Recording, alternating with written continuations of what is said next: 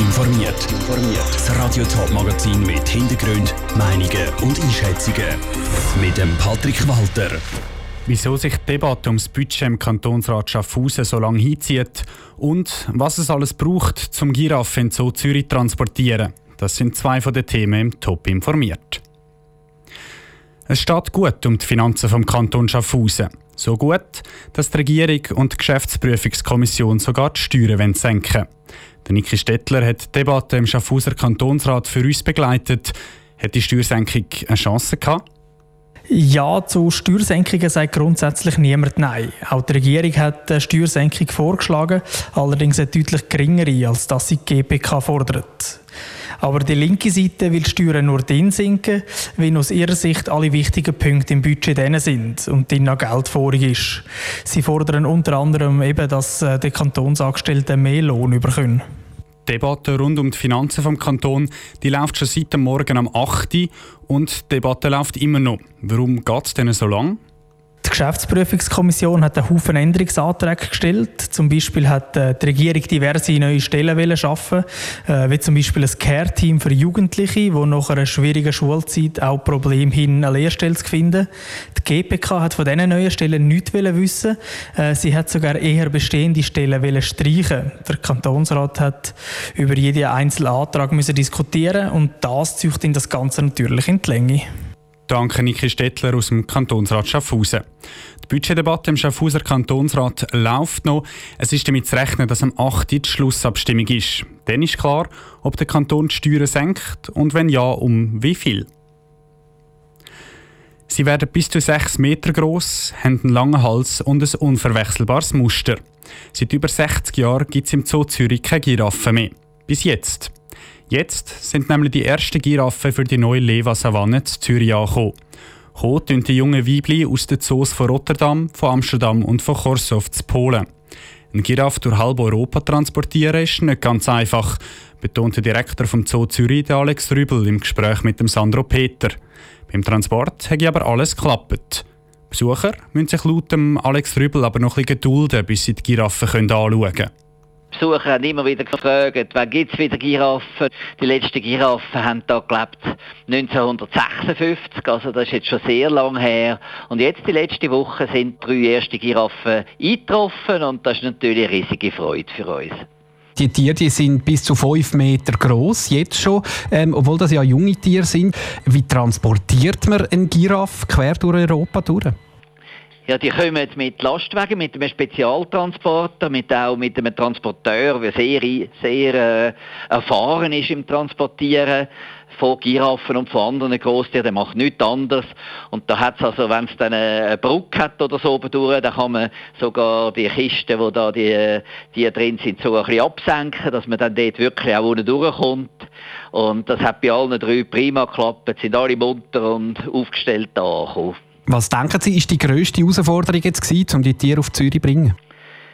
Das Wichtigste ist natürlich, dass die Tiere sehr gut vorbereitet werden. Also die werden schon Wochen vorher an Kisten gewöhnt und die werden in diesen Kisten gefüttert, dass sie sich in diesen Kisten heimisch fühlen. Das Wichtigste ist, dass das Tier nicht gestresst ist, sondern dass das möglichst ruhig abläuft. Und darum braucht es da sehr erfahrene Leute, die das machen und das hat auch prima geklappt. Die Tiere müssen jetzt in Quarantäne. Die Levasavanne wird an Ostern eröffnet. Was passiert bis dahin noch mit diesen Tieren? Also kann man die als Zoobesucher vorher schon anschauen? Nein, die sieht man nicht bis zur Eröffnung. Auch von der Behörde her gibt es eine Quarantäne, die die durchmachen müssen. Da sind sie in einem Stall drin, der dicht ist, eben, dass nichts rein und nichts rausgeht. Und wenn dann alles gut ist, alle Untersuchungen, die gemacht wurden, sind auch gut, gut sind, dann können sie einen kleinen Vorhof rauslassen, können sie ein bisschen die Umgebung kennenlernen, auch die anderen Tiere kennenlernen. Aber äh, sehen tut man sie dann wirklich erst richtig an Ostern. Der Direktor vom Zoo Zürich, der Alex Rübel, im Gespräch mit dem Sandro Peter. Neben den Giraffen zügeln für die Levasavanne auch noch viele andere Tiere auf Zürich, zum Beispiel Nashörner, Zebras oder Hyänen. Eröffnet wird die neue Anlage dann am 9. April im nächsten Jahr. Ein Video von der Giraffe und ihrem Transport gibt es auf toponline.ch. Das St. Galler Schlupfhaus bietet seit fast 20 Jahren Schlafplätze für Kinder und Jugendliche in Not. Nächsten Frühling ist aber Schluss, das Schlupfhaus geht zu. Fast 8000 Menschen haben jetzt eine Petition für die Zukunft vom Schlupfhaus unterschrieben, die nach dem Mittag eingereicht worden ist.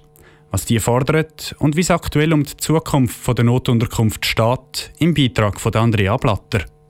7845 Unterschriften sind zusammengekommen für die Petition Schlupfhaus schließt. Die fordern eine qualitative Nachfolgelösung für die Unterkunft.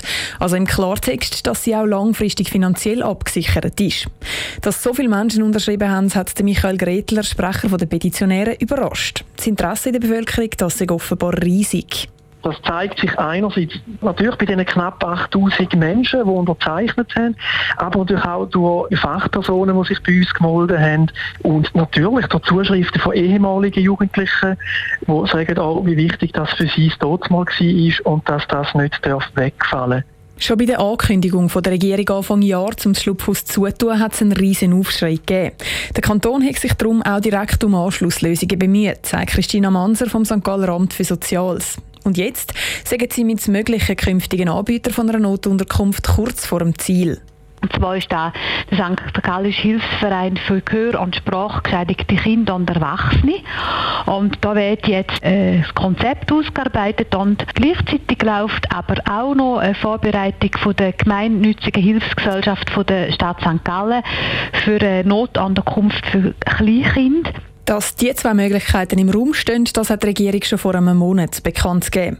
Und laut Michael Gretler sind auch die Petitionäre mit denen einverstanden. Aber wieso haben sie dann jetzt gleich noch ihre Petition eingereicht?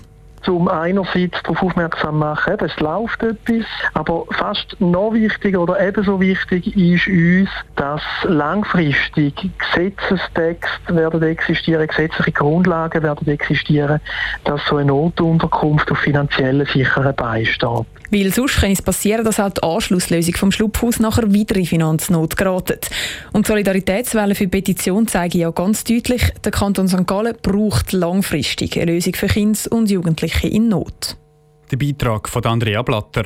Das Schlupfhaus und vor allem das Finanzierungsmodell davon wird ab nächster Woche auch noch Thema der November-Session vom Kantonsrat St. Gallen. Und zwar wegen einem Vorstoß, der fordert, dass St. Gallen eine Notunterkunft überkommt, die langfristig finanziell abgesichert ist.